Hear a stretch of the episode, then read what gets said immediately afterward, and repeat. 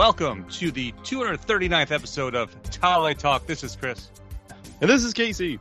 and we're back to drop some geekly news on your skulls. So, uh, it's been a little, it's been a little break since uh, our last break. episode. Yeah, it's the early 2023. We got to take some time off, refuel, get some more news in the uh, in the whole in the uh, in the chamber, and fire it all at you. So, uh, Casey, what do you uh, what have you been geeking out about? Um, I'm playing Midnight Suns. I've made some headroom, Still, headway. I've been sick. i well, I've been on vacation. We've been on vacation, so I haven't played, but um, been sick this week. I've been able to catch up. I also just finished. Um, what did I just talk to you about this morning? White Knight. White Knight. Yep. So finally finished that.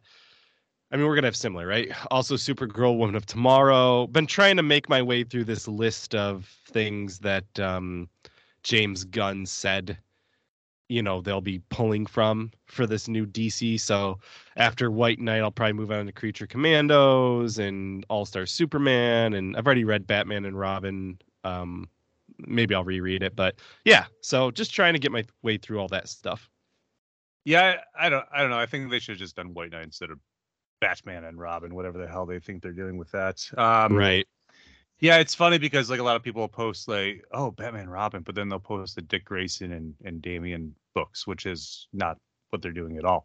No. Um, nor are they really doing Brave and the Bold. So it's kind of I don't care about their Batman yet until you really make me care because all you do is Batman. Um, but the great I the great things about like the Murphyverse is that when you take a different approach with the Batman mythos and you make something really cool, uh, Yeah. and I've been trying to get you to read it for a while. And I love that Yes, series. have. I reread it.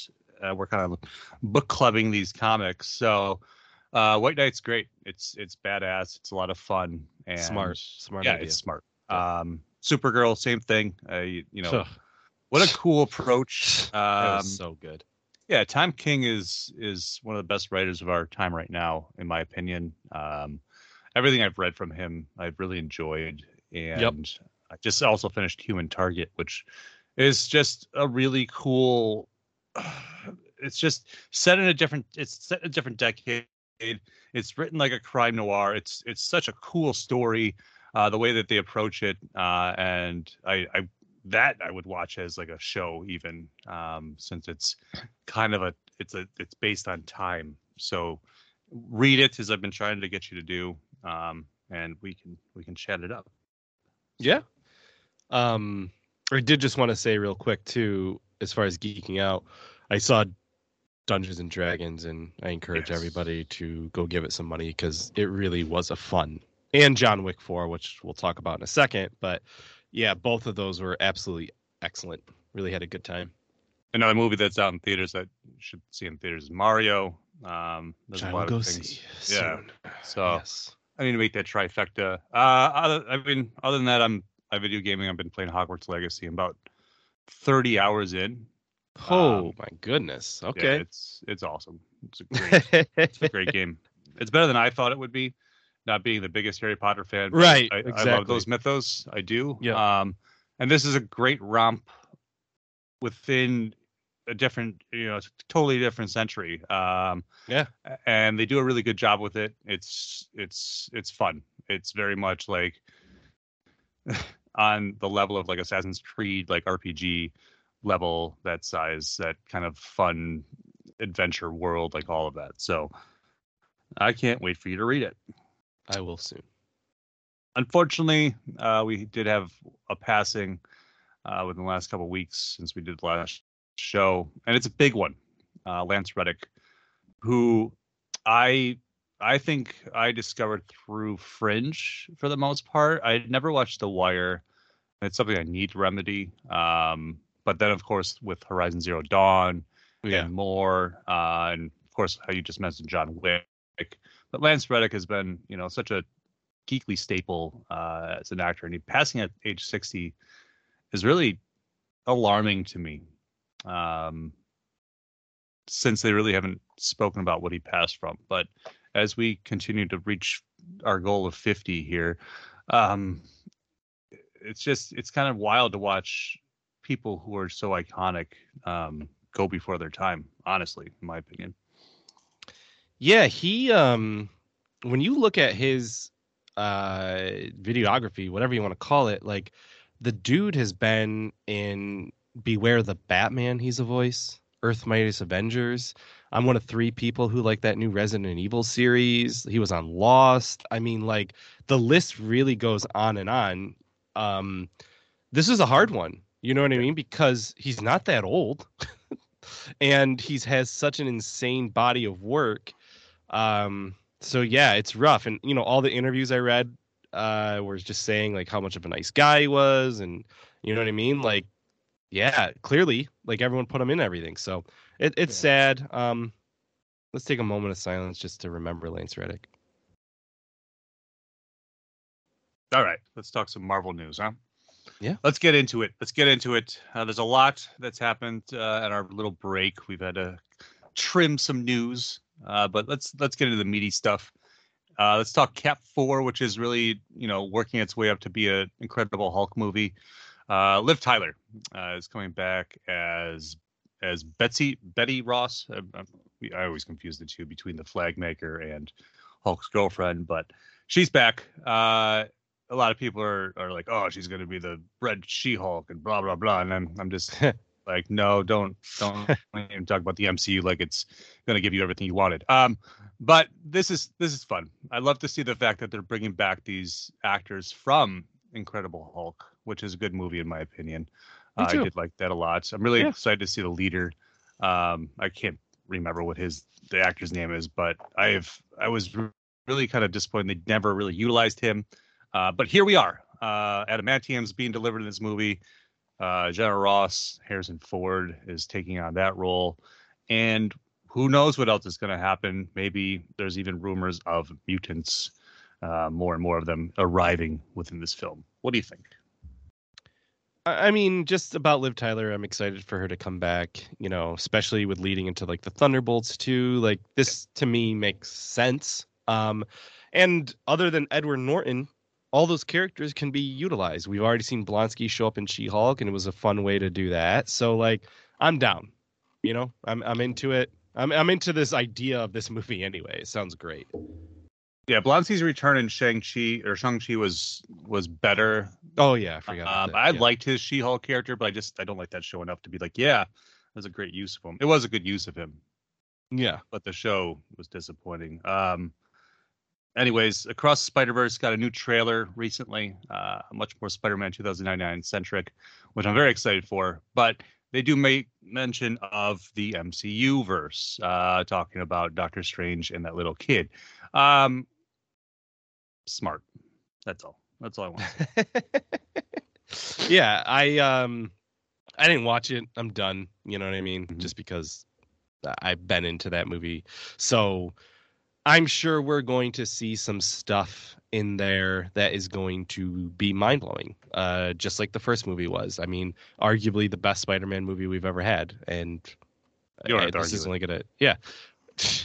I mean, if someone wants to say No Way Home is better, I won't necessarily fight you about it. But like, Spider-Man Two is better than No Way Home. Ooh, whoa, okay, what is going on here? All Just right. watched it again the other night. I, Spider-Man Two, that's like creme de la creme.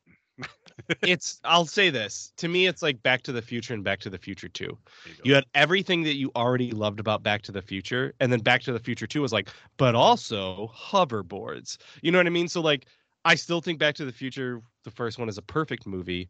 Back to the Future 2, you could all again, arguably even better. But at the same time, it depends on what you want. So yeah, uh, Spider-Man 2 is a great freaking movie. Really, really is. yeah. You can catch this and more comments on the Listen Up Casual season uh, four episode of Spider Man coming. My on that? I better be. You will be. So. You will be since I'm moving it to season four. It's it's yeah, coming. because I will, I will lay into that. You're the only choice, so you're you're the chosen one. Um, Joshua Friedman, uh, who wrote Avatar: Way of the Water, uh, has jumped on to help rewrite, help rechannel Fantastic Four. Um, yeah, I I don't know what the MCU is. It seems to be in a flux of change. uh, after the announcements they made. Now they want to do less. I I don't care. I just want good movies and content that I care about. So give me Fantastic Four already, please. Yeah, this. Uh, so the only thing I'll say with this, this guy has worked on a lot of stuff, but not like, like not anything. Um, meaning, so sorry, he's worked on the following, the show with Kevin Bacon as a Ugh, production assistant, but as a production assistant. Same thing with like person of interest. Like he's worked on these things, Transformers, a production assistant, and this actually goes back to what um I think it was like Scorsese and Spielberg and all these people were saying was like superhero movies aren't necessarily dead, but like when you don't put quality behind the work, then it's just gonna be okay. And you know what I mean? So like not that I have anything against this guy and his Fantastic Four movie could be mind blowing and we could all be happy and, and be like, whoa, those ones from the 2000s are crap and the Corman one is crap that's fine because I believe that you know as somebody who's trying to break into the industry, I de- I believe that people deserve a chance. But when you're talking about America, you know the the first comic book family in in comic history. I'd I'd rather you told me Aaron Sorkin wrote it. You know what I mean? Or like some Oscar winner. You know what I mean? Who already knows like family drama or Neil or Vin Diesel. You know? Yeah, right. Yeah, no shit. or whoever's writing those movies because clearly they've got the family thing down. So that's all. Like, does this excite me? No, eh, actually not at all. But I I, I do want to see Fantastic Four done right. Well, this next one is a counter to that um, because we've been talking about this. How why do well, this is just yeah. Superheroes not make use of comic book writers. So yeah. Zeb Wells is joining the already established Deadpool three writing team, which is right. Great, fine. Um, but this is this is a this is actually a a, a great little piece of news, seeing that they're actually going to start utilizing a little. I don't know if they'll start, but that they're actually utilizing a comic book writer. Well, so he worked on She Hulk as well. Mm-hmm. Um, you know what I mean? He's done Robot Chicken stuff this to me is like if you don't trust a comic book writer to go full in and write you a comic book story, which I think is bullshit. You know, we've talked about that as it is. Then do it like this. Then bring in this person, have them paired with somebody. You know what I mean? Just like Dan Harmon and Justin Roiland when they did uh, Rick and Morty. Uh, Dan Harmon's already worked on Community. He's already worked on live action stuff. Justin Roiland mostly worked on cartoon stuff you know what I mean? Bring them together and you have Rick and Morty, which is amazing. So like bring Zeb Wells in who has his comic book background. Now he's got a bit of a TV background. He's already worked on Deadpool as a comic. Why not? like why not? It does ah it, it's mind blowing to me sometimes that they just don't make these decisions. Exactly. And then they're just left wondering why people are just kind of turned off by some of these films. But yeah. um lastly, uh, Secret Invasion got a new trailer. Honestly, it's it gives me a lot of vibes of early MCU, Winter Soldier, things like that. Of the side of the MCU I love a lot. Uh, I'm excited for it, but I'm also kind of like, all right, we'll see what this really means. Yeah, I mean, to your point, Marvel's kind of spinning plates, and we really don't know where anything means because to me, Secret Invasion would have been your phase four, five, and six. You know what I mean? Like that to me is a long game. That would have spilled over into Cap, which could have spilled over to being like the X Men. You know, like there's a lot of things they could have done, and now it's like Kang and Secret Wars. To me, that's too many cooks. Yeah. Like these are big events that deserve their own time to breathe. And Secret Invasion is a great series of comics. You know what I mean? It, had, it was a really cool thing that they did, but that would have been the phase, in my opinion. So, yes, I'm excited. The trailer looks freaking great. What does it mean for the overall MCU? Like, how does this have to do with Captain Marvel? Well, I guess he was already in. I, I don't know. I, I I don't know what it all means. No, absolutely. I just I feel like it could have just been Phase Four. Could have been like, oh, we're taking advantage of what happened with the blip we're taking advantage of where Earth is at this point, instead of like this whole like we're dealing with our emotions and and the fallout and blah blah blah. Okay, that's fine, but what is the real? What was the real thing that brought everything together? It could have been Secret Invasion. My thing about the Secret Invasion comics was like, oh, hey, we're we're saying Hank Pym has been a has, has been a Skrull for decades, and he's been an mm. asshole. So he's not really an asshole. He's really a Skrull. But how right. do you? What are you doing with that kind of within a ten year movie scene? you, who are you going to change up that it's really going to be this big shocker or this this I don't, I, I don't know. Well, just, which is why I think they they could have if yes. that was that was the phase. You know what I mean? Then you could have done this, made it all the Skrulls, You know, Chris Evans comes back, Iron Man comes back, etc., and it would have been a cool thing. Now it's just like, why are you doing this one again? Right. I. It's like, hey, Captain Marvel showed these Skrulls in the '90s. They're here we've established them and so forth. Yeah. All the storytelling has taken place since then. So sure, but what what is it going to mean? So we'll see. Hopefully, it's lots of action, lots of spy intrigue and whatnot. Um, mm-hmm. And Samuel lots Jackson's of Daenerys. Yeah, yeah, that too. So um, let's jump over to Marvel Comics with Fall of X happening uh, which is the basically the end of the Krakoan age, as they're calling it. Um, and Hickman's whole huge storytelling endeavor through that. Um, it looks like there's something new coming from Marvel called Gods, uh, and that's basically an acronym Gods. Um, mm-hmm. And there's a teaser released. Uh, Jonathan Hickman, uh, Valerio Shitty, I'm going to say their name is, um, which I'm sure it's not, but I'm going to say it like that. It sounds about um, right. Yeah, it's going to reimagine the and evolve the heart of the MC, uh, the Marvel universe. Um, it's billed as his most ambitious project yet. I don't know how much more ambitious Hickman can get, but we'll see. Um, dramatically reshaping Marvel Marvel's pantheon of cosmic beings and the entities behind the very fabric of reality. Okay. Ugh. Sure. I'm already tired reading that. Um, as usual, my biggest issue with comic books is the girth. the girth of what you have to read in order to stay caught up, have something be relevant, and so forth, which is my always my argument with monthlies versus maxis, minis, and whatnot, and where my reading has evolved. It's like I love comic books, but sometimes, especially Hickman, is just yeah. way too ambitious for me. Right, and it's the other thing is is like we talked about it not that long ago is like we're doing ultimate invasion right? So like that's in june. That's bringing i guess the ultimate characters back into the forefront with you know with bryan hitch. How does this have to do with that? Because secret wars kind of did some of that world blending which is why we have miles um you know in the in the 616 like i i don't i don't know i don't know. I haven't read marvel in years because of these reasons. I don't know. Uh, it's it's crazy to me. I just which which secret wars is also hickman? The new secret wars? Was it?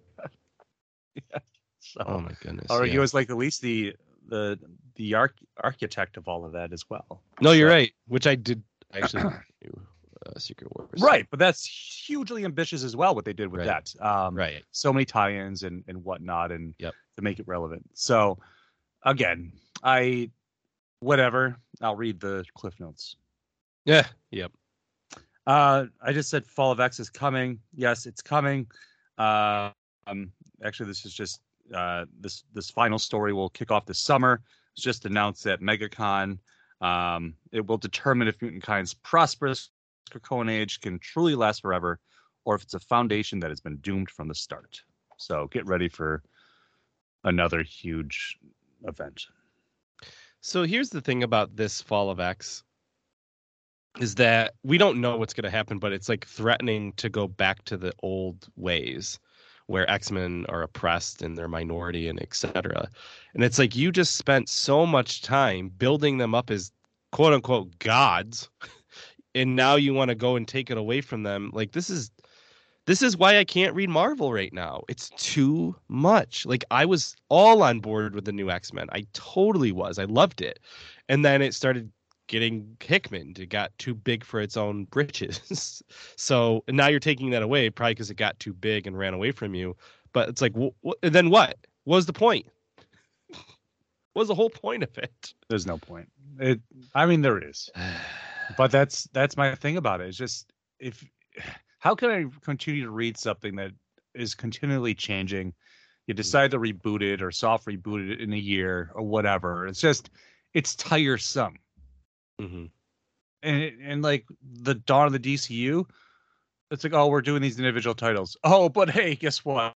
You know, we're gonna be doing this in in a few months, or a year later, it's gonna be completely the opposite of what they said it was gonna. I don't, I can't do it. It's just, Mhm. it's annoying to me. So, bring on the White Knights and the maxis and minis, and just let me enjoy a story from start to finish. That's Right? that's kind of where I'm at. Um, lastly, Blade returns this summer in his own ongoing title. Um, sure, Bryan Hill will be writing it with art from Elena Casagrande. Um, Blade's back, and I usually will at least give these kind of things like five issues, you know, to read it and see where it's Mhm. going. But usually, it's you know, oh hey, Blade's been canceled at issue 18, so yeah, you know, he was working on Fallen Angels. Uh, he did do Black Panther Unconquered. You know, he's he's actually more of a DC guy. He has been slowly getting more into to the Marvel side of things. That's fine. Like you said, I would love it if there was an ongoing Blade story that I could just read and be happy with. But you know, him, Iron Fist, uh, Moon Knight, like some of these guys, like all the Midnight Suns, I guess, like they just end up getting, you know, sidelined. They do, they do, and it's it's. I want that side of the universe to get built up because I want to see it on the big screen or the little screen or whatever. Yeah. Um, it's the same thing like with this Ghost Rider ongoing. I thought it was a 12 issue maxi series that was going to stop, but it's apparently an ongoing. So I'm just kind of like lost in it now, where I'm compelled to keep buying these issues and Yeah. reading them. It's been good. Don't get me wrong, but I'm also kind of more excited for this Danny Ketch six issue miniseries that's coming out or whatever it is. You know, where it's Yeah. The one with Wolverine is like Ghost Rider or whatever. well, that's that's a crossover between um, the reg- the Ghost Rider ongoing and the Okay. ongoing because um, Ben Percy's writing both titles, so he's going to do an event. Actually, Danny Ketch because it, it is his it's one of his anniversaries or something, whatever the Ghost Rider 50th Okay. as well. Well, that's cool. Yeah. yeah, yeah, it's it's time, especially if you're going to do something with these characters. So, anyways, jump the pond. Uh, we got the Blue Beetle trailer the other day. Uh, a lot of fun. I've Yeah. been anticipating this character's arrival. I think that the move from HBO Max TV series to movie is the right step for this character um, because it is a relatable character for kids. I think that this is the Spider-Man that DC needs. I think that it's original enough and dunked in enough legacy of DC um, that it could be a good start for what they want to do with their with their DCU. Thoughts? Um. Yeah. You know, I. uh, It's DC's hard because we don't know what this means. And I, and I and I try not to even think about it because they've been so all over the place. Like, what does this have to do? But like, it, it, what I guess really, what does it? Because this was made and Aquaman was made before James Gunn came up came in, and like obviously Shazam is like DOA. Um, I, I hope it's I hope it's good. I hope it gets uh, more uh, Latin representation. You know, we got it with uh, Namor, which I thought was a really good idea in in Black Panther. How they Yeah. how they did that. I'm excited to see this is like the lead. You know, a, a Latin superhero first time on screen. So, um, for that I'm excited. For that, and I just hope it's not like that's it. That I guess that's what has me worried is like we see it and then we just don't see that character again. That's what scares me. Yeah, I I agree. I don't remember James Gunn talking too much positivity about Shazam or any of that that stuff. He does embrace the He has Flash said- Yeah, yep. In this, and this. Yeah, So who knows?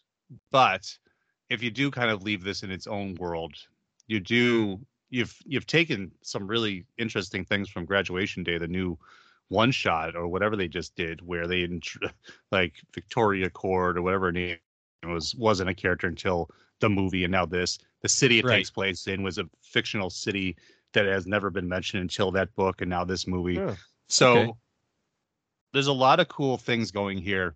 And we talked about the whole idea of like this CGI romp and it's it's being overused. At the same time, this is the way to really use it. If you have this suit that can do anything, that the the user basically it's the Green Lantern concept as well. If it can do anything and you do it the right way and you tell a heartfelt story, then then you've delivered, I hope. So right. Um yeah, I think that Blue Beetle is is has a lot of legs um, because it's a beetle, but it's a bad joke. Um, and I love the I love the fact that they uh, introduced Dan Garrett in Ted Kord's suits, Ted Kord's ship, and more from those mythos. So I think going all in like that is important instead of trying yes. to be like your own thing, um, acting like this is the first Blue Beetle. So legacy is DC. That's something that Zack Snyder never got. Um, and I hope that that's where we're headed. Very excited. So, yep, I agree. Um, we just mentioned Aquaman two. It's been moved up to this year of December twentieth. It was so it was supposed to be back. on Christmas be Day. Well, so originally it was up against Avatar, right? This year. Yes, and then it got pushed like a year, um, and then it just moved up from Christmas Day five days to the twentieth. That's all. Okay, interesting. Yeah. Don't know why. Me neither. I I all I do is all I want is Jason Momoa as Lobo. So whatever. whatever. I I don't know how this movie's going to be. I don't know what their plans for Aquaman is for the DCU, but I would rather see something different. I like these um, James Wan movies. I, I, I, a lot of people don't like that first one. We found it a lot of fun. Love it. But that's really what it is too. It's, it was just a different way to do the movie um, but still paying homage to the proper Aquaman throwbacks to a lot of the different ways that they've conceived the character. So, um, yeah, I want to see what this means for the overall DCU. Yeah, we'll see it. Absolutely, we'll see it. Yep, for sure. Uh, first look at Joker two, uh, mostly at Lady Gaga's Harley Quinn. Um, I don't, I don't know. I don't I don't really care until this movie gets in theaters and I go watch it um, because I'm going to go see it in theaters. The first movie made a bunch of money. I like the first one for certain reasons. I don't like the first one for other reasons. Um, but this is a different approach. I like the Elseworlds take on what they're doing. I hope they do more Elseworlds movies and we can just get more mature comic book movies. So we'll see what they do with this. I don't have a lot of hopes for it, but it could be surprising. Who knows?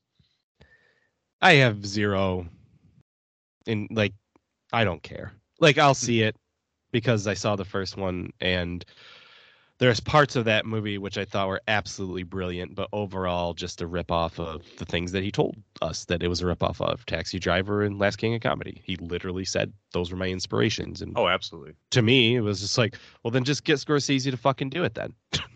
like you did a great job, Todd Phillips, but like, eh, eh. So, uh, that's it for me. It's just like I try to separate the art from the artist, meaning like Harry Potter, I accept it. The movies is what they are compared to the books. And I know in comic book movies, I'm never going to get a one to one translation unless it's Sin City. Uh, you know what I mean? Like Watchmen. certain Watchmen. Almost. Yeah, there's certain things that are pretty damn close. But like Joker, it wasn't my Joker. And that's fine because a billion other people think it's theirs. So I can be in the minority about it. I like Lady Gaga. I like her music. I like her acting. I like Joaquin Phoenix as an actor. So I like Todd Phillips as a director. There's all these things on paper that sound great. I just overall the first movie didn't do it for me, so we'll see how this goes. Agreed. Agreed. This next one is something we've been talking about for a long, long time. Oh yeah. I do not believe that the Matt Reeves world is grounded. I think that the Christopher Nolan movies were grounded. The Batman, to begin with, is can be looked at as a quote unquote grounded character mm-hmm. with these weird things that happen within Gotham. These weird characters like Clayface, Mad Hatter, these things that you can explain, Killer Croc. Do you need to? No, you don't have to explain this stuff. But it can be more of your not Superman level stuff, not aliens, not weird magic stuff, but these kind of things can exist in a movie and still make it great. And this is what I've been waiting for in a Batman movie, show, whatever, is stop using the same damn characters over and over again. So Clayface is rumored for the Batman 2. So for this, it's it was kind of like when I would keep ranting about how Mysterio needs to be in a in a Spider-Man movie. Yeah. You know what I mean? Similar, actually, pretty similar backgrounds. Yeah. Right. So uh, this makes sense. If we see Clayface, they'll do it in like a cool way. Um, you can do it like a Skrull situation. You know, he can he can assume the form of anybody. You know, reading White Knight, he can go inside people's yep. bodies and manipulate them. So it's just like there's a lot to play with where you can thread that needle between being too fantastical but yet still being very grounded and, and quote unquote realistic so uh, if this is the big bad totally fine with it. Super happy. Yeah, I I don't know what to think about it besides the fact that you have so much you can do with this movie and yeah. the, the different approaches. So this is still a rumor, so we will see what happens with it. Right, right. Uh, the second half of the final season of Titans comes back on April 13th. We're recording this on the 6th, so a week from today. The last six episodes will drop. Um, within that, there's apparently a Stargirl Titans crossover of some sort. I don't know how, the truth of it. I read it. I want to believe it, um, like Mulder, but I I'll see it when I I'll believe it when I see it, as as they say. Um, but it would be interesting to see how they play it with Titans being so mature, Stargirl being a family friendly romp that it is.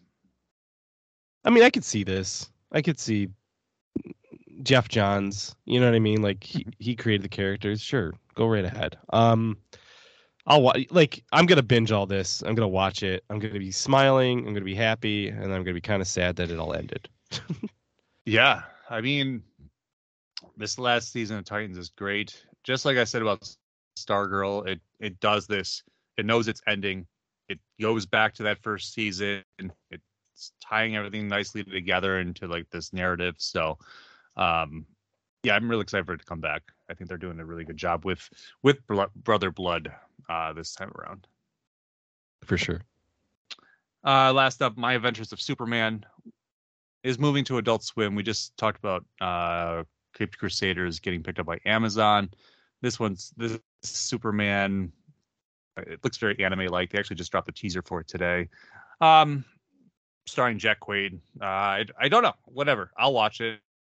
Adult Swim. Um, but I don't I don't know how long this is gonna how many legs it'll have. But well, it's locked in for a two season order.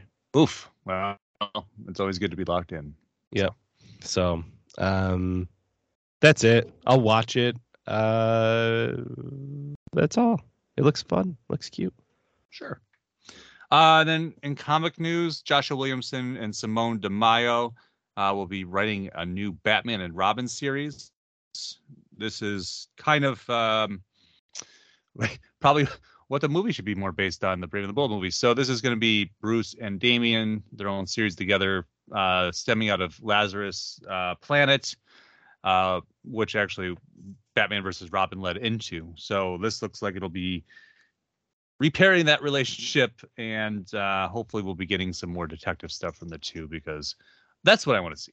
I want to see it going back to basics this and here's the thing man maybe this is it you know what i mean because you got to think like as a writer this is probably written a year ago maybe yeah. more because the artwork takes forever and the way that they have to do it is like i don't know if dc uses the marvel method which is like wait until the last freaking minute to put out a comic right before it goes to print but if they've already had this like set in stone like yeah james gunn could just be like yep we'll just we'll just take this in and to your point, then that's fine. Then use this as your blueprint. The comic comes out, people get excited. Fine. To me, that would be great. Yep, exactly. And you want to do some of that, you know, Son of the Demon stuff in the background as kind of like an origin of, Of course. Damian.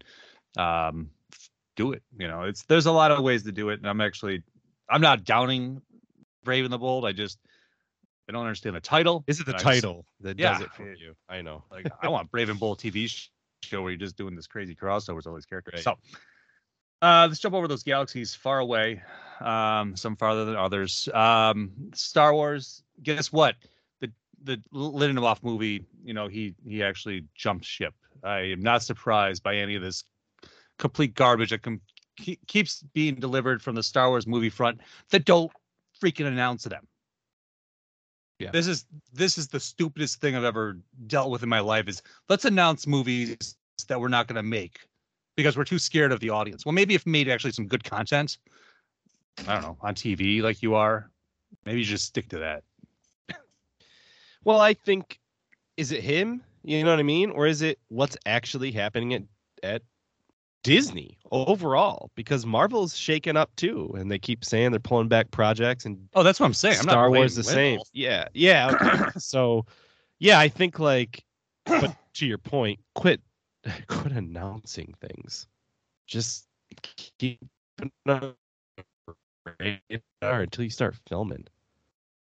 No, a- exactly, exactly. I, I mean, he what did he just left to go do something else anyways? You know what I mean? It's nobody has patience for this stuff. You want to get this talent, you want to say you have this talent on board, but then you treat these movies like garbage, so you're gonna lose it all. Anyway, Stephen Knight is taking over whatever this movie is. Probably a High Republic movie.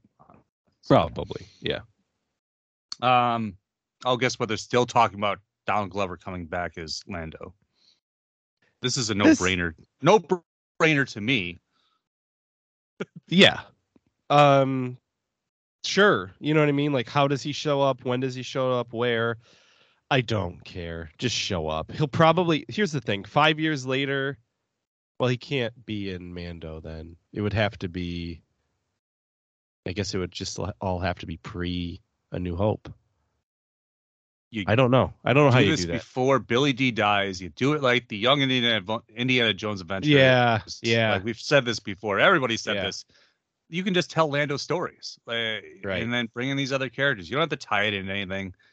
Just do this before you run out of time. Mhm. Like you have a you have arguably probably the best actor for the role. Um, we're fans of Solo. A lot of people are fans of Solo and what they did in that movie. Um, Glover's Lando is great. So why would you not not, not make this happen? I I don't know. Whatever. Yep. Um, let's talk some fun stuff because Zeb from Rebels showed up on spoilers. Spoiler alert. Mando season three. Um, because we're on the highway to Ahsoka, which is basically Rebels season two. Season um, and maybe maybe you know even better stuff. Um, so I'm very excited to see because we've gotten we saw those space whales, we got Zeb. It's all these little Easter eggs being dropped into Mando season three, and it's coming. And it's really amazing that um, I saw this meme where it's like you have Trapper Wolf, I think that's his name, who Dave Filoni plays, the X-wing pilot, sitting in that bar of the last of that episode, looking across the bar. He's got his Dave Filoni hat on, and he's looking right at Zeb. And it's I didn't realize that. Yeah, if you Oh, look, okay. it's like he's there, right. and you're just like, he's didn't know that. watching. hi- Yeah, he's watching his character come, to life. You know, Yeah. so Hmm. we want Star Wars to be successful. We've seen success in Star Wars, so keep pulling on that thread, Disney. Don't don't get crazy. Hmm. You want to get nuts? Let's get nuts. Um, I you know once Steve Blum started talking, I knew it was Zeb, and I was very excited for. Yeah, I uh I did one of those Leonardo DiCaprio memes. That's up. I see that. I know that man. or whatever his I can't remember his race off the top of my head right now. I know that race. Lestat. or whatever Lasat. Lasat, Lasat, yeah. Lasat, the last the last vampire. Um, yes, yes. anyways, uh, the Young Jedi Adventures uh, dropped on Disney Plus. Um, you can get all sorts of cool collectibles for kids. Uh, this is what Star Wars is about. It's for the kids. Yeah, this is exactly what I've been waiting for as a parent to a toddler to be honest with you is like i try to get my daughter into star wars and she's not coming around as much as i would like so like she's watched some forces of destiny we watch a lot of the lego stuff you know we watch some freemaker and stuff but like she still hasn't gotten hooked so i'm hoping this is something that i can get her into seems like it seems like this might help or, yep. or you could bring her out to California and we could go north of here and we could check out this Forest Moon Festival, uh, which is its first of its kind, celebrating 40 years of uh, Return of the Jedi. Since a lot of the scenes for Endor were shot here in California amongst the redwoods, um, they're trying to get some um, tourism going up in that area, which needs it desperately. And so they've had some of these different shows up there, like the Twilight one and mm. and whatnot. But this sounds like a lot of fun. Um, and this is something I'd probably check out within the, you know in, in, the next few years. But they're doing one that's kind of more for locals, which means I could probably sneak in there. But yeah. maybe someday I'll just open a table there. So. Eh, you should. Yeah, this is a cool idea. Um, I'm surprised we don't see more of this but maybe because they get sued. I don't know. You know what I mean? Like Harry Potter, you couldn't say like Harry Potter night. Like even libraries can't say it. They have to say like wizarding night and shit like that. So maybe that's why, but still, this is cool. Um, I think it's a great idea, and yeah, I, I wish I could go to it. Me too. It would be good times. Maybe in the future, like I said, maybe Someday. it'll become a yearly thing. You know, yeah. we'll be riding speeder bikes in the future. So, um, over in Star Trek news, uh, they finally announced Starfleet Academy. Uh, I'm pretty sure everybody's been saying that this should have happened for. I don't know. This is something that is a, an idea that is that could be seasons of TV. I don't care how you do it. Um, it could be a CW type type show. It could be something even more epic. Um, it's coming to Paramount Plus. Uh, this was announced amongst other things, including Stranger World season um, two is coming this summer, Lower Deck season four, um, which were both renewed for new seasons, along with Prodigy returning this winter. So Star Trek's doing some crazy good stuff on TV. Um, what do you think about Starfleet Academy? Like you said, should have been done decades ago. Um, you want to get young people back into this? This is how you do it. You know what I mean? Star Wars should have been doing it too with the High Republic. They should have done the High Republic. Or, in my honest opinion, and when I read this, I also thought the same thing. Just adapt Lost Stars. Just do it. Yeah. Like you want to get kids and, and teenagers into Star Wars, just adapt that. uh, a, you know, a teenage love story. Same thing here. Make it a C. I don't care because whatever gets more people into these franchises is the thing you need to do. And this is a no-brainer. If you showed me again like the Young Jedi series for uh Star Wars, you show me a middle school Jedi Academy show, I would watch it. And this this just makes sense. So, yeah, I love it. Love the idea. Yeah, exactly. There's just there's a lot of ideas out there besides rehashing the same characters that you think are going to make popular TV yeah. shows. Yeah. Like what about what about an X-wing Academy show? Like that was one of the most. Could you imagine book series when we were kids? Yeah, the most popular Star Wars book series was right. X-wing. Same thing like that Battlefront 2 book that came out. That yeah. was awesome. Like I love it. Like and that's the other thing. I know we're getting with Acolyte, but even Star Trek could do this too. I liked the thing about Discovery is focusing on the Klingons. Like, give us more bad guy oh. shit. Like, what are you afraid of? You know, people love Breaking Bad because it was a guy who fell. Give me that, but put it in Star Wars or Star Trek. You know what I mean? Yeah, like, where's our Klingon series? I don't get it. That's what I mean. Like, I, I'll write it. Hello, you know, guys, I'll do it. Bring it. Bring it on. Um, lastly, in Star Trek news, uh, with the 30th anniversary of Deep Space Nine, Titan Books will be delivering the fictional prose novel, the autobiography of Benjamin Sisko. So, um, great idea. By, right. Idea. I, this is like the Ant Man book. There's a lot of different things where, or the like the Ron Burgundy book. Like I bought that when that came out. I love these fake autobiographies because these characters are bigger than life, and sometimes you need a different way to learn about them or or, or continue the story of them. Yep, I need 304 pages of it too. um, it drops this fall, written by Star Trek journalist and author Derek Tyler Attico. So get ready. And if oh, I don't even want to talk about it. Never mind. You haven't even watched Picard. So no. Whew. So I'll I'll stop it there. We're gonna jump to commercial, and we'll be back with the second half of the show.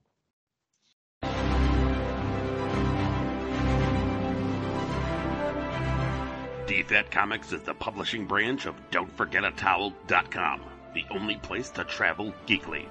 Focusing on creator owned and independent titles like Hollowed, Pursuit of Plastic, and Fairy, and many more. DFAT Comics will be a mix of genres appealing to every kind of reader. Join the new source of comic book entertainment with DFAT Comics. We are back from that single luscious commercial and we're going to talk some crowd sorcery. Love how luscious it is. It is. It, it's it's eternally luscious. So, um, anyways, Punk Droid. Uh, this was brought to my attention via the Facebook, the DFAT Facebook.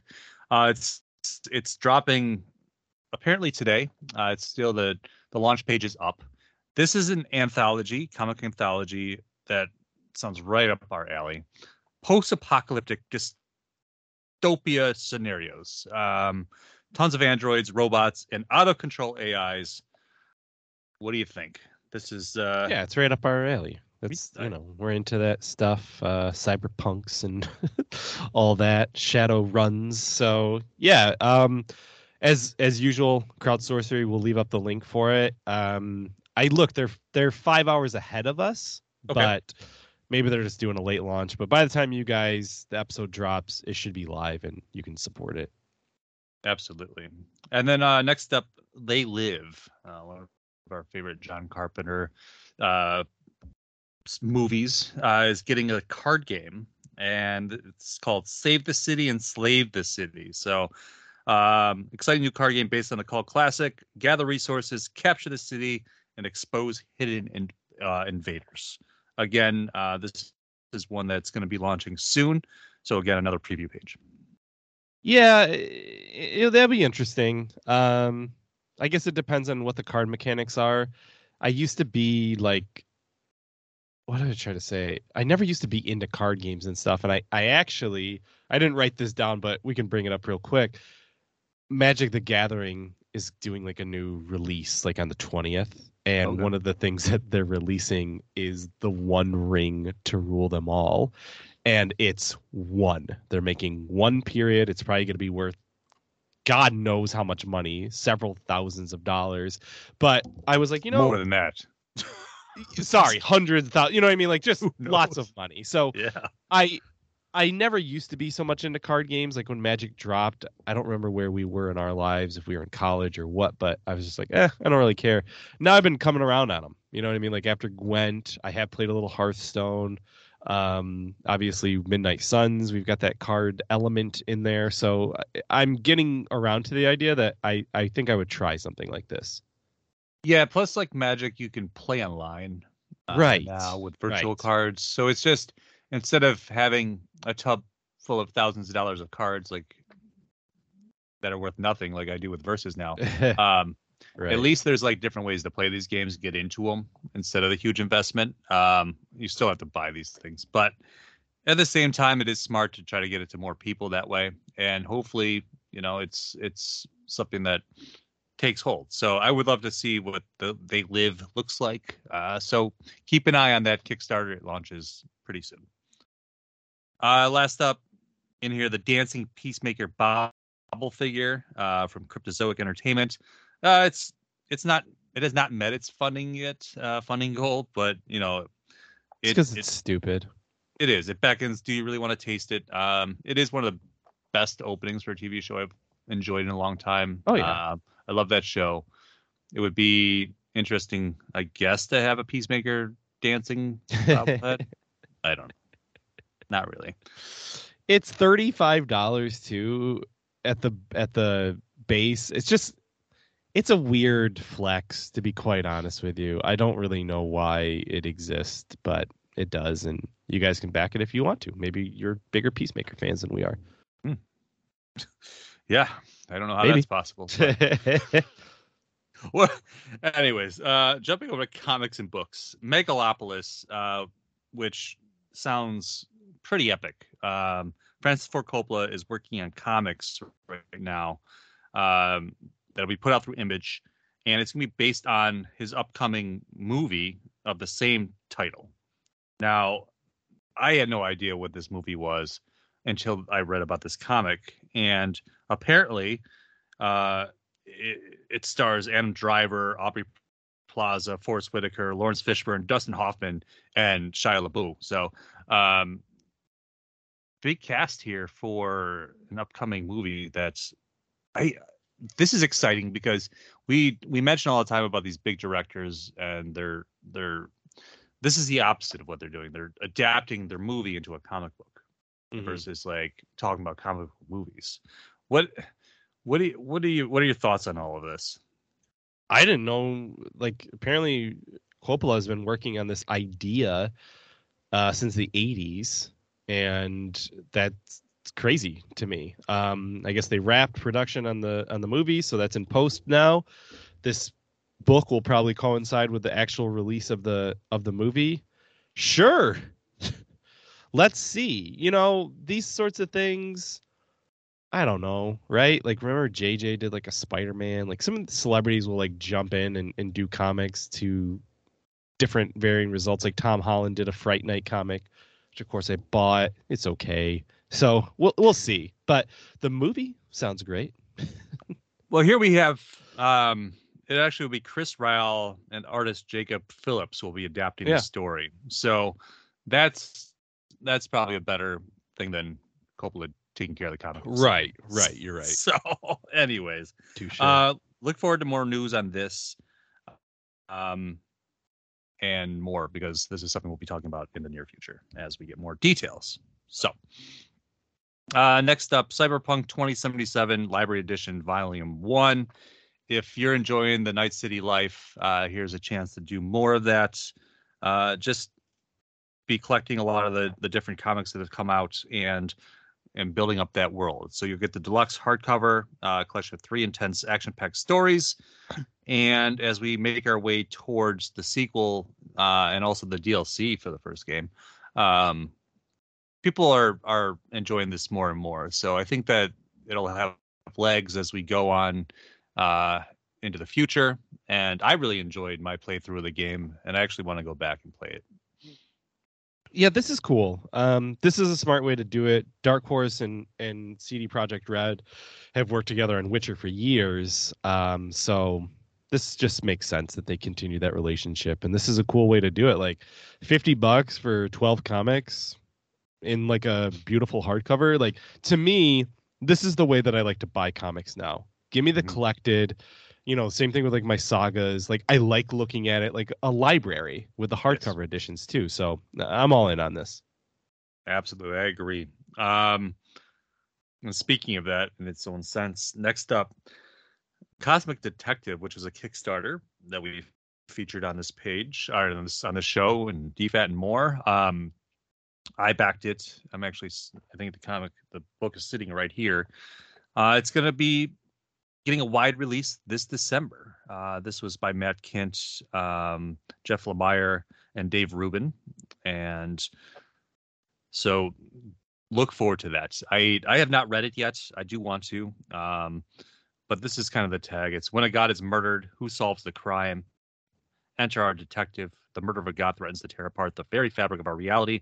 Only our detective stands in the way of utter destruction. But will the mystery he uncovers be worse than the disaster he's trying to avert? so, sure. so this uh, is the new Uh, one, right? It just goes from Kickstarter. It gets picked up by by Image. It seems like that's right, like the thing that they do now. Um, but sure. I'll say this. I got that Ether comic from uh Matt Kindt, like when I met him at Heroes Con, and I never read it. It is really good. You would Yeah. you would like that quite a bit. So um I have the book, I think, actually.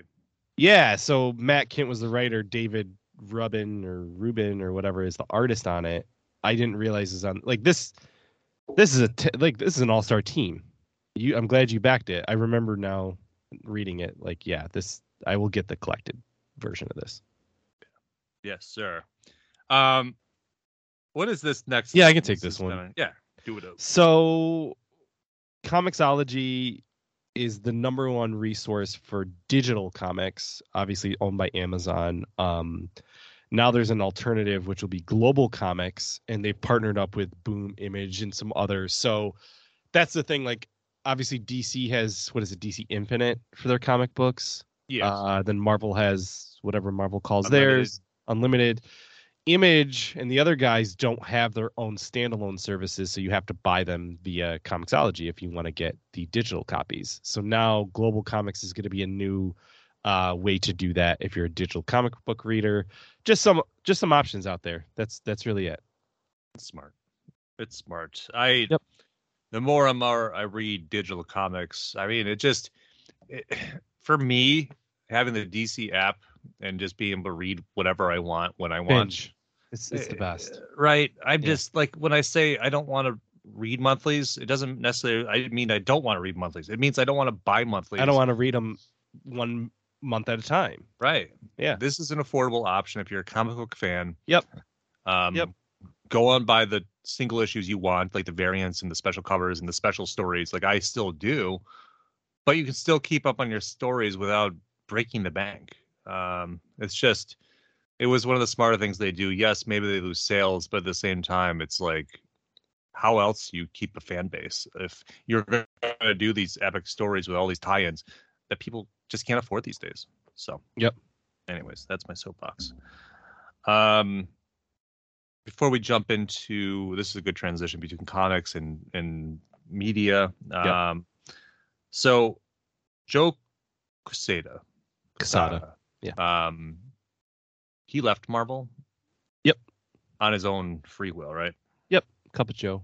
So we we were we had that experience a couple times at Comic Con to go and watch Cup of Joe and listen to him talk about you know his his time in the in the industry, and he's one of the he's one of the big wigs. He's um, easily one of the more influential people at Marvel over the years, and Mhm. now after departing, he's going. He's been hired by Amazon. He's been recruited by Amazon as they start to put greater focus on comic book films and TV series. So we talk about this where Amazon has picked up some things like Paper Girls and more, um, regardless of the imprint. Um, but they just they haven't been able to really carry anything. I don't think The I, boys.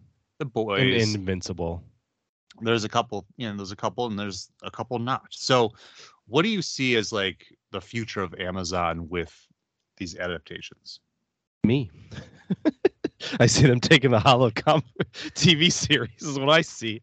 Um honestly, Yeah. that's the thing is like uh one of our other friends, another indie guy, he just got picked up for something uh for Sony. Um you know, James Patrick, friend of DFAT, writer of Monsters of Jimmy Crumb and Ah. Kaiju Score. He's got a deal from Aftershock Comics with Sony about adapting that. I think, you know, you and I have had extensive conversations offline about kind of behind the scenes because I'm kind of, we're kind of sort of in it, right?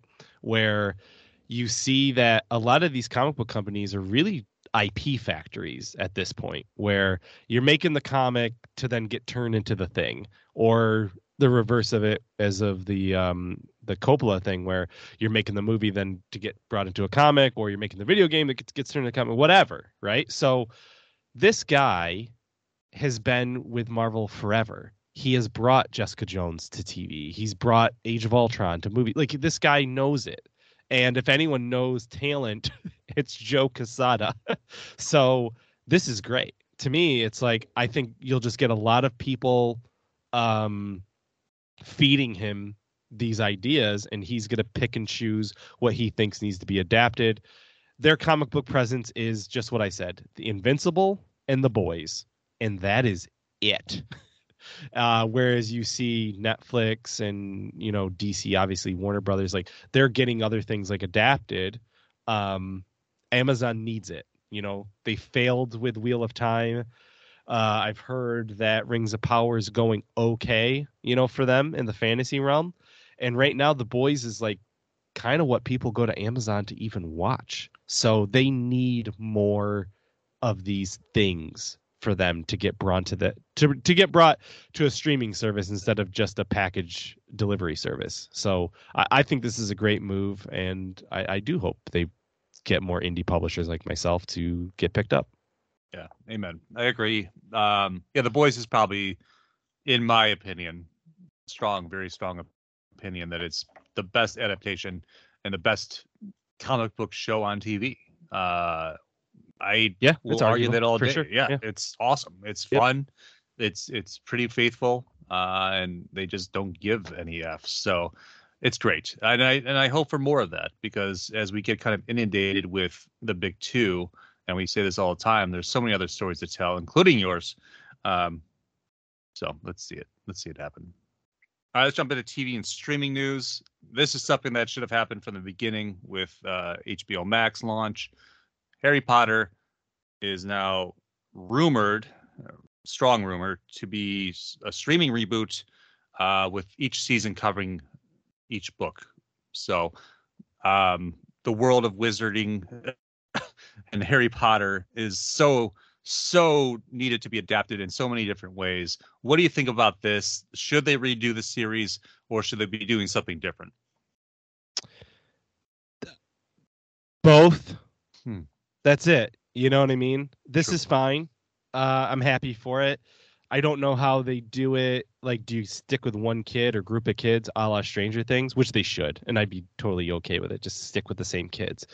Um, but as you've seen in playing Hogwarts Legacy, there's a whole world out there of things that can be done. And this is just the tip of the iceberg. This is the easiest thing that you could have done because it's a one to one translation, right? And you'll get the time to explore Dobby and all the other bullshit that you couldn't put in the movies, right? So I'm perfectly fine with this, but let's keep it going. You know what I mean? Like, give me a, a Marauders movie. Give me a you know defense of the dark arts like spy espionage like you can do so many things within this world that they have not even begun to scratch the surface. So if this is how you're getting into it that's fine but this is another one of those franchises that it's endless. You can just keep throwing stuff out at me and i'm gonna keep showing up for it. Absolutely. I agree. Um next up the chosen one american jesus uh, mark millar so it looks like Millar World is still alive at Netflix. So what's going on here? Yeah, so originally it's called American Jesus. That comic book came out yeah. maybe 20 years ago. It's a while. Um, so they're you know still cherry picking his stuff and they're gonna finally adapt it it's gonna be called the chosen one and it will be a series on netflix don't have a date yet but um, they haven't really done much they've done my boy dirty so I really don't have much faith in it if I have to be completely honest because I like Jupiter's Legacy, though I have a lot of issues with it. I hated Super Crooks. Don't know if the live action is still going to happen with that because the anime was just shit. We'll see. But I so far that deal to me has just been nothing. Nothing good. Yeah, complete garbage. I it's it's sad. There's it's sad. It's my it favorite is. writer. Yeah. Sad. It is. Uh, next up, Ryan Coogler is apparently attached to an X Files reboot. Okay. You can't even make X Files good anymore. So what are you going to do? You're going to go back, reboot it? You're going to do something co- completely different? I I don't know. I for me, X Files is Scully and Mulder, a Scully, Sculder, Scully and Mulder, the Sculder, the Sculder duo. Um, so I, I don't know. I don't know how I feel about this. Maybe you should just be doing something original. It's uh, you know, I this is hard because it's totally fine for a reboot. I'm I'm totally okay with that. Great, whatever. You sure. don't even have to call it X Files and call it whatever the hell you want. That's what I'm saying. but like, are you gonna are they gonna come back because they've done it? You know, they did it what a few years ago. It wasn't even that long ago that they did that other season. So fine. I'm not excited. Uh, no, because each of these add-ons have been garbage. They're not great. Right. Yeah. So yeah. I don't know. Whatever. This sounds great though. Scott Pilgrim is getting an anime adaptation with the original voice cast from the movie. Very smart. Very, very smart. Yeah, this is that's it. It, it put a little smile on my face. Um that's all. Like the the only thing I can say about Scott Pilgrim is like when is it done? Like or like give me a 10 years later like give me something else within this world instead of the exact same comic getting adapted in different ways i love the movie i love the video game i love the comics i love it all but like and i'm sure i'll love this anime can we just like go forward bryan lee o'malley like take the characters do something else with them that's all i'm asking true true true true too true yeah uh, and last up, uh, the Muppets Mayhem is dropping on May 10th. We got a trailer for it. It's coming to Disney Plus. Dr. Teeth and the Electric Mayhem, the greatest band on earth, is being featured. um, I'm actually excited for this. I love, I love that. I love that band. I love Muppets. So just keep doing this. This is fun. Disney has the rights to them. They've they've done Muppets a few different ways over the years mm-hmm. now, and whatever. Just keep giving us the uh, the content. Uh, Muppets have been popular since we were kids, before we were even conceived. Um, it was it's it's a long running franchise that can continue to you know entertain, and this is the way you do it. You tell these little stories about the characters from that world. So I'm excited to watch this.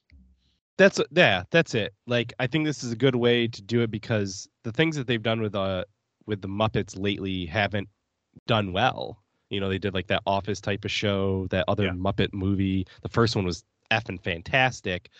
Um, but it's like, okay, we're still Muppets, but we're not focusing on Kermit and Miss Piggy and the ones. It's Dr. Teeth, the Electric Mayhem. It's a band. Those other people can show up. Maybe Rowlf's the manager. I don't know. But like, fine. This is fine. I'll watch it. Yep. Exactly. Exactly. Uh, jumping over to movies, The Little Mermaid. We got our first look at the trailer. Uh, and I don't know. I I'm a fan of these live action adaptations. I am, and I'm looking forward to this. I will watch it. I I don't know. I I remember Little Mermaid being one of the first Disney movies that we went to see with my sister when we were kids um, in theaters as she was getting a little bit older. And these this line of movies like this, Aladdin, Lion King, they were like staples versus like the real classics. These were the ones from our childhood. So this movie um, is very fantastical, and I'm excited for it. Uh, and you know, I'll probably go see it in theaters. Yeah, you know, I I have to watch it at least once a week now with my kid. So um, listen to music all the time. I'll go see this. I actually just read today. There's an interview with Alan Menken, the composer, who said they're changing the lyrics for Poor Unfortunate Souls and Kiss the Girl, which is my favorite song, um, to be a little bit more updated, sure. which I'm sure people will yell about. But to me, it's better than like The Lion King, which lost my favorite song. Yeah. Uh, I was gonna say that. Be prepared. right. So, you know what I mean? Like, fine. You got to update the lyrics to be like, ask if you can kiss the girl. Sure. I don't care. Like, just, I'll just watch the movie. that sounds, that sounds fair. Ask first. Exactly. Um, Even though she's asking for it so she can get her voice back and be with him. Correct. So I don't understand. Ask twice. So, Questlove uh, will be adapting the Aristocrats, Aristocats. Sorry. Yeah. Um, very cool. I I love Questlove, and I think that this is a really neat idea for him to take on this. uh, these adaptations for I think it's probably for Disney Plus, just like Yeah. they did with um, Lady and Tramp, uh, Yep. the upcoming Peter Pan. Yeah. There are things that I'm really excited to see more on the small screen, even though I, w- I would go see that Peter Pan movie in the big screen. It looks freaking epic. It does. And Jude Law is Captain Hook, and good God, man. So um, I'm looking forward to more. This is going to be kind of a CGI live action hybrid. Yeah, I sure that's fine. You know, I would I would definitely watch it. Yeah. Um, I've never watched Moana. I probably should watch it, but they're adapting it to live action. The Rock is involved in it, so He's in- so he's in it. yes, In the- he's in the original, right? Yeah, he's Maui, and he did like a nice little introduction to let people know that they're going to be adapting it. That one, so I'm not going to get on my soapbox. I'm excited to see this. Cool. The end. Awesome. Awesome. Can't wait. I am, however, getting more and more excited to watch this weird ass Barbie movie that's seemingly going to be like an acid trip from our childhood. um, they dropped a new trailer for it. Um, they're really going deep into the mythos. Uh, Michael Cera um, is playing a character from like Ken's best friend, who they're like he's I don't even know what his name is, but they showed a card for him as well. Um, all the different Kens and then All the Barbies. It's Yeah. so it's so wild, um, and just the fact that they're making this movie to be this kind of like crazy, colorful, good time. So I'll give it a chance. Um, you know, us being toy fans and historians, this is kind of right up our alley, and weird. It looks weird. Um, I will say this: I the trailer for me, I didn't like it, but that was me. I was like, this is fine. Uh, but it just could have been to me like a not well made trailer. I still think the idea behind it is really cool. There's some things in the trailer that I thought really cool. I think there's going to be like musical numbers and stuff, which actually has me kind of excited for this kind of movie. So I'm going to see it for sure. I just, I know watching that trailer, I was like, this is so, this is okay. Yeah, it's just such a weird concept. It is for to sure. be doing it this way. So, uh, next up, Netflix um, will be teaming up with Guillermo del Toro uh, for his Frankenstein movie. This sounds awesome. I don't care what it is that he does, I'll watch it. But uh, it looks like they are looking at either you know Andrew Garfield and Oscar Isaac and Mia Goth, and all these stars for this movie, and I think that I would love any of that um, to happen. So I'm ready for a creepy tale, a telling of one of my favorite monsters. So That's it, man. that is it, you know. And did you watch X or Goth or uh, X or Pearl yet? Not yet. I need to. Please do. Like Yeah. she is I mean, you tell me that. all the time. fantastic. Yeah, she, you know, They said Like- she should have won an award for that. for her one of those. and Jenny Ortega are like the new scream queens. Um granted Ortega's in Goth Scream now, right? something. Well, Jenny Ortega's in Scream, yeah, but Yeah. Wednesday and all that. But like, yeah, like they both they're really good. So this makes me excited for sure. Awesome. Cool. Um, next up, Ghostbusters sequel adds Patton Oswalt and Kumail uh, Nanjiani. More stars added to this movie. Sure. We're going back to the city. We're going back to the firehouse. I loved Afterlife, and I'm ready for more from that world. That's it. I I can't. I just want to see more. That's all. I don't care who's in it. Honestly, Yeah. yeah. Exactly. What is Hypnotic? I this is weird as hell. So this is um a Robert Rodriguez movie, a thriller uh, with Ben Affleck. It looks unlike anything Robert Rodriguez has done for sure. Like it looks like more of like a normal like Hollywood movie, but there's some weird shit where uh, these reality bending crimes are connected to Ben Affleck's missing daughter. There's a psychic in it. Like the trailer is all sorts of weird. So um, oh, there's a trailer for it. yeah, there's a Oh. trailer for it. Yeah. Oh, so cool. watch that. Super weird. That's pretty much all I can say. It comes out on May 12th, which seems very soon since this is the first time I saw a trailer for it. Yeah, that sounds pretty awesome. Uh, Yeah. I'll have to check that out. I we're big Rodriguez fans here, so it'll be it's nice to see him back in the spot like this, and then for you to say it's kind of a unique movie Yeah. for him. Yeah. sounds good to me. Awesome. Um, Street Fighter, the rights to any live action movie, whatever, is going over to Legendary. Uh, Live action Okay. anything. yeah, Just oh, I, sorry. Anything. It could be Anything, yeah. cartoons too, because Legendary does like the the Godzilla and, and Kong stuff, animated stuff too. So it's anything. So Kickstarters.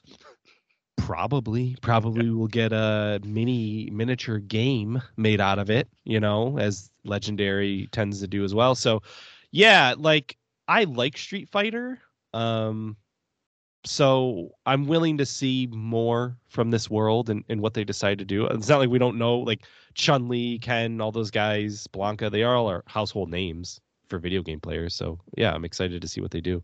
Yeah, Absolutely. Absolutely. And speaking of games, let's jump over to gaming. Uh, first up, E3 is canceled once again. I i think it's done done Yeah. no i think they said it's done they need to be. I mean, they've been they tested the waters by bringing it back. Uh, I just you have the internet, the internet, the cost behind things like a big show like that. What's the point these days if people aren't leaving their house? We've already kind of established this whole new thing of stay at home, watch it on your on your smart TV, whatever. I if you're not getting the support from the big studios who are just doing their own thing, their own virtual events, there is no need for live things anymore. Well, that that's really what it came down to. It is that some of the AAA publishers are doing their own. You know what I mean? Well, uh, obviously Nintendo does a direct now, and PlayStation does whatever theirs is, and Xbox. So it was like, okay, why spend the money to do it? And the other thing is, is like E3 was supposed to be a trade show. It should have been the Right. same thing as as um, Toy Fair. But the problem is, is that it became a premiere for all these trailers, and people were deciding whether they wanted to play a video game based off of E3, which is what we covered for years on DFAT. But the issue is like, why am I as a publisher going to go show my new Assassin's Creed trailer when everyone's going to be like, fuck you, I don't like this, and now I'm not going to go buy Assassin's Creed, as opposed to you know EA showing you this cool packaging and making it this awesome thing, and it's like, oh, okay, I want to see this. So I, I think like E3 is done, done, done. PAX You'll took over. They're done. Right. You'll still have PAX for your indies, right? Yeah. East and West. You'll still have these shows that you can go to if you really want to And we go. got the video game awards now. It's pointless. Right. Exactly. Exactly. Uh, next up, Toxic Toxic Crusaders is getting a Shredder's Revenge um type game. So bringing back the classic Troma characters and saving Tromaville. Uh, this this looks fun. Uh, it's based on the uh, the cartoon, I'm assuming, and Yeah, yeah. I don't know. I are they still remaking Toxic Crusader? Like, what is the what is the draw for these characters? Are they coming back? Is it nostalgia? What is it? So it's definitely nostalgia. Remember, Super Seven put out those toys too, but also there is a Toxic Avenger movie that is due out this year. I This don't year, know right? When? Yeah, starring uh, Peter Dinklage. So like, Oh, that's right. there's that, and then I think they saw like Streets of Rage Four, Shredder's Revenge. Like these beat 'em ups are coming back hardcore, and they're doing a really good job with it. So it's like let's kind of capitalize on some of that shit too. Hundred percent, hundred percent. That's that's the best way to put it. Yeah, I'll I'll, I'll check it out. I'm sure Yeah. it'll Yeah, also we end up- might play it together. Who knows? exactly exactly. Um, another thing that we might play together here. Uh, there's been We'll debates. Right. this is the thing about alien games. There's a handful of good ones, and there's a boatload of bad ones. Um, every time they put one out, it seems like it's disappointing in some way. Now, this approach of uh, RTS, um, XCOM, Midnight Suns, these kind of games are a lot of fun. This looks like this could be a really good way to handle aliens. It's going to be called Aliens Dark Descent. Comes out this June for all of your systems. Um, and so it takes form of a real-time strategy game where players command a bunch of battle-hardened colonial marines as they attempt to contain a xenomorph outbreak on Moon Lethe. Now, this trailer looks great. I've watched some play uh, like play videos of of the actual game. I could dig it, honestly, if I could get into these kind of games more. Yeah, I think this it it looks interesting. I guess is what I'll say. It doesn't look as good as Midnight Suns or XCOM in that way. It looks like it it's squad based tactics, which for me, like that's Rainbow Six and like that kind of stuff where like I have to tell somebody like if this is the bad batch, right? Like you you're hacking, you're on ballistics, you're on sniping, like whatever. It's the same Or type Republic. Commando, or Republic. Com- Yeah, yes, pretty right. bad So batch. I I'm okay with this. Um, I did want to go on a little bit of a rant real quick. Do you remember John Wick Hex? yes, I I wanted to play it and I never did. It has that top-down view where you're seeing. This is similar in the writing, that's why I'm saying it, or in the design where you have that top-down view and he's going into rooms and killing all these people.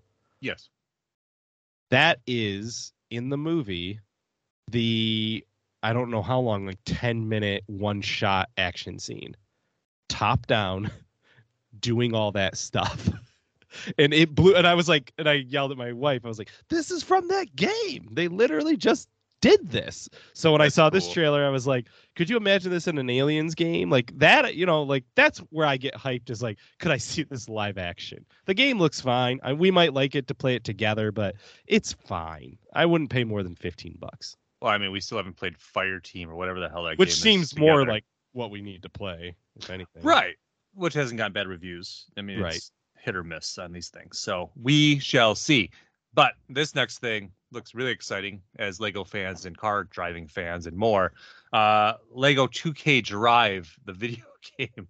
Um, this looks just kind of wild, like driving around Lego whatever in these crazy cars, and it's just a really cool concept because I've been waiting for a new Lego game. I don't know when like the next Batman one's coming out or when whenever, but this is a cool concept. Um, taking it to the next level. Yeah, this trailer again came out of nowhere, Mhm. and when I saw it, so I'm a big Forza guy. The and, and Forza has Lego uh cars. Like there will be certain DLC that does this. So they basically just took that DLC and made it into a full game. I'm in.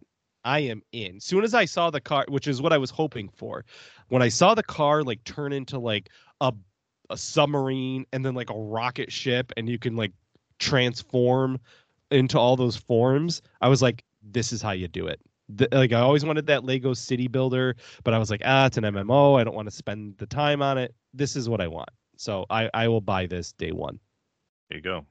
There you go. We'll just be cruising around our Lego cars.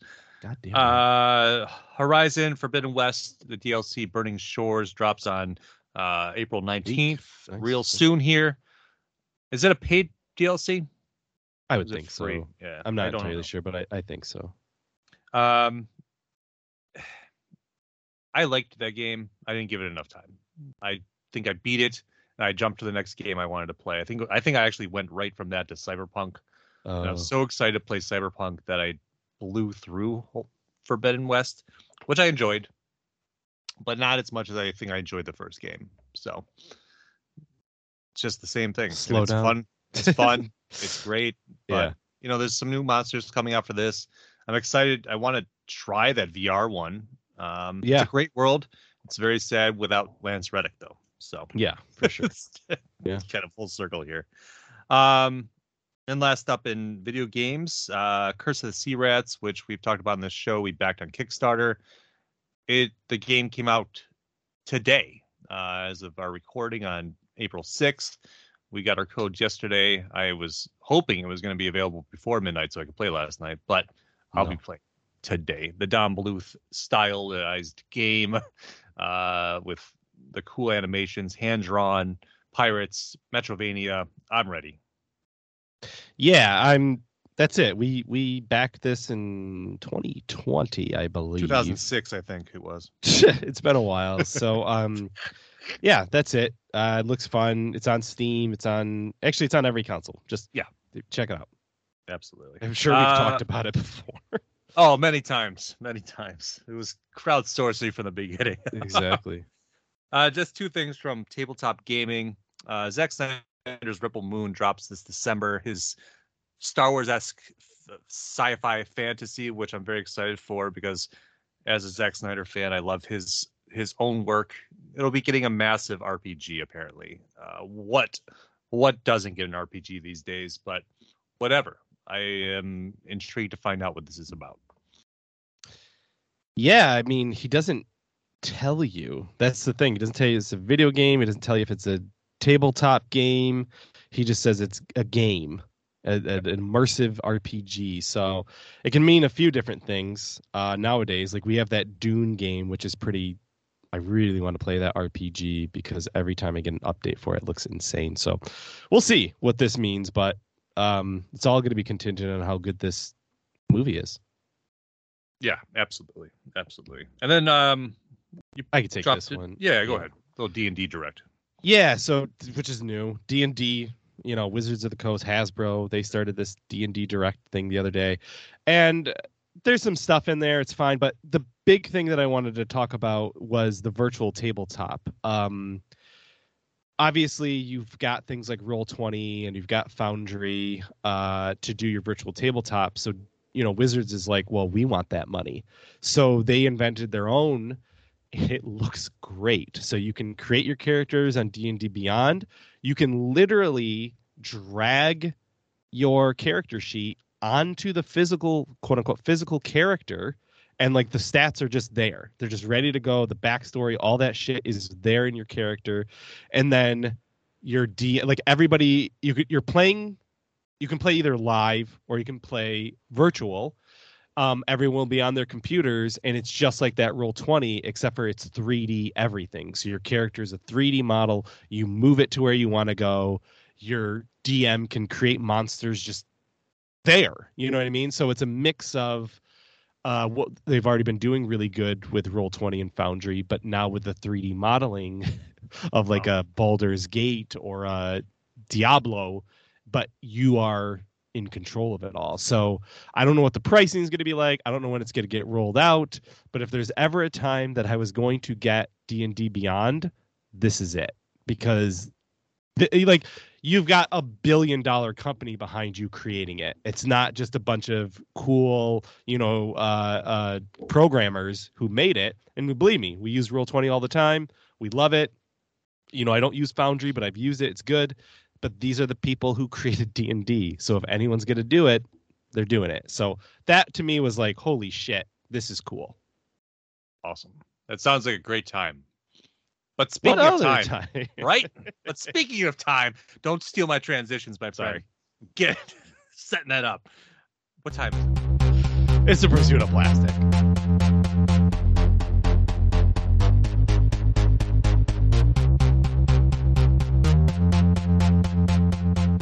Toy hunters and action figure enthusiasts. This is the pursuit of plastic.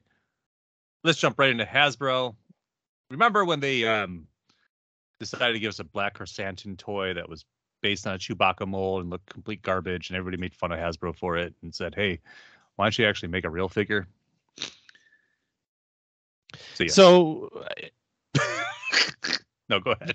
No, it's just this is why I don't buy Black Series anymore because all your figures are getting remade with new faces and like maybe a new grip or something. Like yeah the old one looked like shit. It was just chewy with black paint. Now you old made one. a deluxe figure which is awesome but it's like what what about the people who bought the other one? What happens? Well, they Give were discount. They were the dumb ones. Um, yeah they're dumb but like i also don't think it's fair. I really don't and i i don't like it you know it's not also fair this is called a deluxe figure and it costs forty fucking dollars. Shouldn't it? That's what a deluxe figure should. No, cost. I mean that's what that's what they say. That's what they forced us into these days. Is like this thirty-two dollars and up pricing. Like this is these are not collector figures. These right. are plastic. This is this is not sh Figuarts. This is not. This is not Super Seven. Like you're not. You don't have four horsemen. Come on this is getting this is this is the point where they're charging us almost twenty dollars for four inch figures. they're like black figure six inch are going up to almost thirty to forty dollars. Like where are we? Where what time do we live in? So I I don't know anymore. This looks great. Yeah. Sure.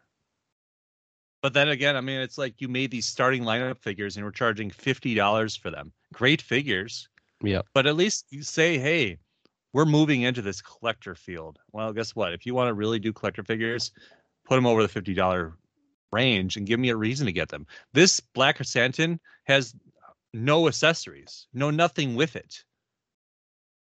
It's like this should have been thirty two dollars and most. I just it's really stupid. Like you said, they're just gonna remake things all the time with a better face or whatever. It's just where are we? I don't know. Um So I don't buy them. Can't do it. Target uh, is getting a um, Multiverse of Madness Scarlet Witch figure. It's going to be exclusive for it. That's the news, I'm glad it took you mm, a year to put that out. right? Right. Yeah, You want came out a year ago. Sure. Yep. Comes with a Darkhold if that's what you really want. So, Sure. Mattel uh, doing these retro Jurassic Park figures exclusively at Target. Um, they look like the old ones from the '90s. They they have the collector packaging and things like that. Sure. Um, I, I really like the Amber collection that they did. I thought that was smart. They Yeah. they they made them in, in in the same design as the original figures. A lot of them they did some other cool stuff, but yeah, I mean, if you're a retro fan, they've been doing new, the real Ghostbusters. They've been doing a bunch of different things in that in that light where this will feed on your nostalgia of action figure collecting as a kid. Yeah, this is fine. I I actually had a bunch of these, if not all of them, when I was a Right. kid. So I like this. Um, yeah. I uh, do we know the price point though? Like that's the only thing. I don't know. I have a link right here. I'm going to look at it real quick. Yeah, I'm just curious, like the cost of what these are are going to be for. But the idea is cool. So this first one, the Ian Malcolm versus the the spinning di- dinosaur. I never know how to say it. Um, twenty three ninety nine. Figure accessories, two dinosaurs. Um, for what size? You know what I mean? They're four inch figures. Yeah, they're four inch. So Yeah, I wouldn't pay. I wouldn't pay anything more than that for this. Yeah. Um, this is a Dilophosaurus. Dilophosaurus, yeah. So here's the real feel Tyrannosaurus, fifty dollars. Uh, based But those are the ones that have like that skin. yes, exactly. Remember. So they're that. going back to that. Yeah. That those figures are always worth a ton of money in the aftermarket. for sure. Dinosaurs always are in general. If you get them, if you get them sculpted correctly, like dinosaurs are worth so much money. Yeah, I'm waiting for that guy that does those ones on Kickstarter. Cryptozoic or forget what crypto called. something. Yeah, Yeah, and I showed you the the Dino Riders yeah. concept that he's Yeah. doing. It's like bring more of that on because I would buy that. so uh we got a new look also from Mattel at the upcoming Origins and Masterverse figures that are coming out in the fall. Um cool stuff. I like their new Eternia figures. I like the the new concept of those. They continue to do go into the Snake Men and other stuff that they didn't really produce. Now we're kind of at that point for Origins where they're going to start making more stuff that they were very limited in producing or didn't produce. Uh, Snake Mountain comes out this fall, which is one of the ones I'll probably be getting, um, and so forth. So Motu is not dead. uh, more to come. I'm excited. There's a Prince Adam figure. Yeah, finally from the Revelation show. Yeah, like come on, dude. So still not as cool as the origin. No, So. Yeah.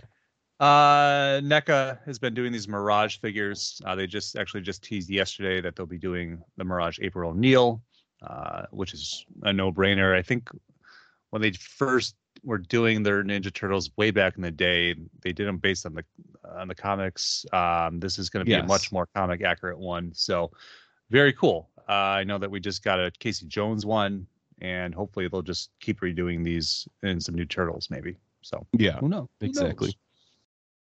Uh, their Universal line continues. Uh, the Black and White Bride was teased and put up for finally put up for pre-order. I ordered all of those black and white ones. Still waiting for the black and white creature, but the creature finally went up. The green one went up for pre-order. So very cool. Finally. right. Um, if I'm going to say it, I'm going to say it right now. These are less than thirty nine ninety nine that they're charging for Black Chrysanthemum for much better figures. Um, so that's my argument right there. NECA can do it cheaper than Hasbro. Yeah. And make better figures and more better sculpts, better more sculpts. accessories. Just Yep. such garbage. Um, look forward, you know, get both of those uh, in your pile of loot. Um, They are. Toys. uh, the Flash movie. This this is kind of old news, but we haven't talked about it yet. Those figures dropped. The statues dropped. The Batmobile dropped. The Bat Wing dropped. Um, all of these cool concepts from this movie. I'm not a big fan of all these figures. I think a lot of them look like garbage compared to like what they've been doing, which is this up and down from McFarlane. Uh, but I of course ordered the Batmobile and Michael Keaton Batman. the Batmobile was a stroke of genius. Um, the Bat Wing was a weird flex. What is it at 250? It's huge. Yeah, it's two hundred fifty dollars. It's huge, but like you didn't have to. It's like you could have just put out a hundred dollar like I and we're gonna talk about it at the end of this McFarlane thing, but it, for me, I'm just like keep it consistent. Like here's your 375 line, fine. Here's your six inch line, fine. Here's your Gold Series line, fine. But like if you're gonna go and do like you've got the big bat monster truck. What was that? 50 bucks, which he keeps discounting. Yes. Yeah. And then like, okay, you've got the Batmobile, which is huge, is what 70, if that, 60, sixty. Yeah. right? The Batmobile or sorry, the the Batwing, 100 bucks. That's it. Like you didn't have to do anything crazy. I don't even think that Batman fits in it, honestly. No, like- it- I'm sure it does. It's huge. It is huge, but I don't know. I just feel like for me, I I would have done a hundred dollars, and I think you would have sold more units. Then do a two fifty gold platinum edition. You know what I mean with more shit. That's Mhm. to me. I just feel like as a business person, sell the units, pump Yeah. out the units. Like you're not Hot Toys, right? And and maybe do we just want to talk about it now? Can we just talk about this collector's edition thing? Yeah, go ahead. because it's like to me What- what is that this? what is it but this would have been to me what it what it would be you've already got a gold label you've already got a platinum label this is your collector's label whatever the fuck that means the, the batwing would have been this like Yeah. give me something that's huge and it's it's meant for people who have the money to spend it everything else has been real consistent that was the one thing where the price point i was like i don't like that it seems out of control in my opinion It if it wasn't exclusive to McFarlane Toys, I, I would you fully agree. yeah. Um, the fact that it is limited in number. Um, i didn't realize that i i'm sorry i didn't realize Yes, so that is the only thing about it. I agree with you on every other that. point of it. Okay I hangs on your- know that It can hang on your wall. It's a display piece. Um, so we, I don't think he's really losing money, and he's probably sold more than than HasLab was going to sell Ghost Rider vehicles. i'm So- sure yeah I'll just let a little jab in there. But to your point, to take that Batmobile and make it a wide release at 60 bucks, it's sold out immediately. Like he's getting smarter about his marketing. We see how he inundated the the market and he had to discount so many figures over the last year or two um, Mhm. by overproducing. And now it's seemingly like he's doing less because things are selling out. He's not allowing so much to go out to the distributors. The gold label is fine. It, it's annoying to me. Like these Yes. exclusives to Walmart, which you which is the biggest pain in the ass to get. Big time. exclusives to Target, you can get them easily most of the time. Um, his own exclusives, fine. This collector's thing is interesting because it's like, what what is it? Are you doing like a subscription service where you can get figures like how Matty Collector did it, like to Maybe. teams? Yeah. like it's it, it's weird.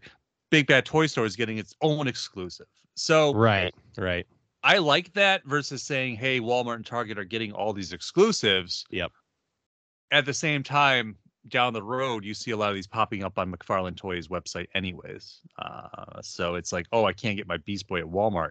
Will it be on this site eventually? That's how For it sure. should be. it, it, Uh, and it it probably will Yeah. for somebody who's probably the best at the game, He's doing a great job, but there's a lot of questionable things at the same time. Um, yeah, I will we get like a true Batman 89 run from from this? Will we get Batman 90s movies figures like in, right. in how they did the Dark Knight trilogy?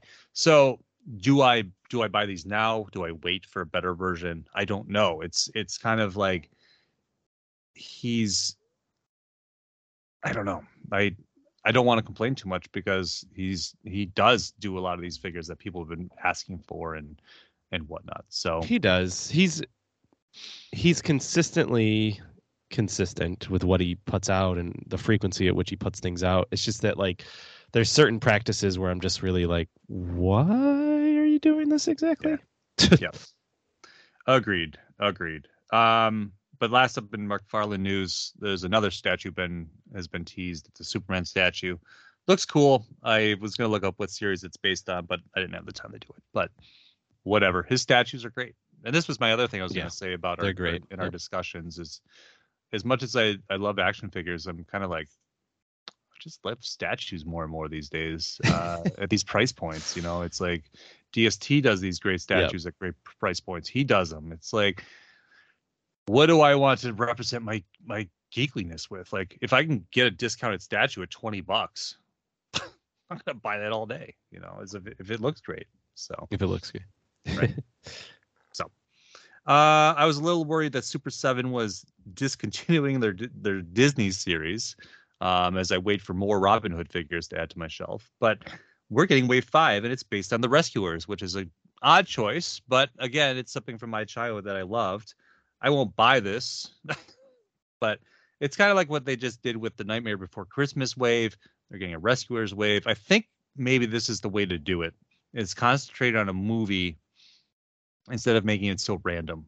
Um, which was kind of my argument at first. You're you're putting out these odd, more obscure characters. Yes, we're getting them, but if I'm gonna get excited about Robin Hood figures, when am I going to get Little John? When am I going to get like right. the sheriff? Like, how long would I have to wait for that? This is the way to do it. So the Rescuers Wave Five is like the two mice, the girl. It's kind Penny, of like two different. Yeah, Penny. It's two. It's separated into two different packs. We get the larger mice in one, and then with Penny, you get the smaller versions of them. So it's a neat idea. Um, you know, all sculpted by the Four Horsemen, all very Disney. I hope we continue to get more. Yeah, this this to me was a consistent wave. You know what I mean? And and that was my big thing too. Is just like, who, I I know you would always be like, oh well, they do it good with Star Trek. You get the ones you want, but then you also have to get ones you don't want. And I I was just like, yeah. Or you could just give me the ones I want, and right. then and then wave four, give me the ones I don't give a shit about. Like, you know what I mean? I, I'm I like this idea better. You know what I mean? Like this this to me makes sense. And I do want to see more like give me a Snow White wave with all the dwarfs. You know what I mean? Like give me a uh Princess and the Frog. Like just do that. Just give me a movie. Like that was the one thing is like I love Fantasia and I want Mickey, but I could go with a dancing elephant too, or like hippo. Like I could go with other characters in those franchises too. So this to me is cool. Um, hopefully they do bring back Robin Hood. Maybe they didn't sell enough. I don't know. Like Pinocchio, like what's going on? what are yeah. you guys doing? Yeah, I mean it's it's one of the best pre-order windows out there. You get a month. Yeah, yeah. You know, it, and they look beautiful, you, right? So it just seems seemingly is is something that could be successful because you're not overproducing. You're you're kind of gauging what people are buying, which is also you know the other the double set of edged sword if it's not doing well, you're going to cancel the series. So yeah, but somehow we're on ten waves of Thundercats. You know, it's yeah. it's kind of crazy like that. So who knows what's going to happen? Um, this next one's really neat. Speaking of Disney, Tron.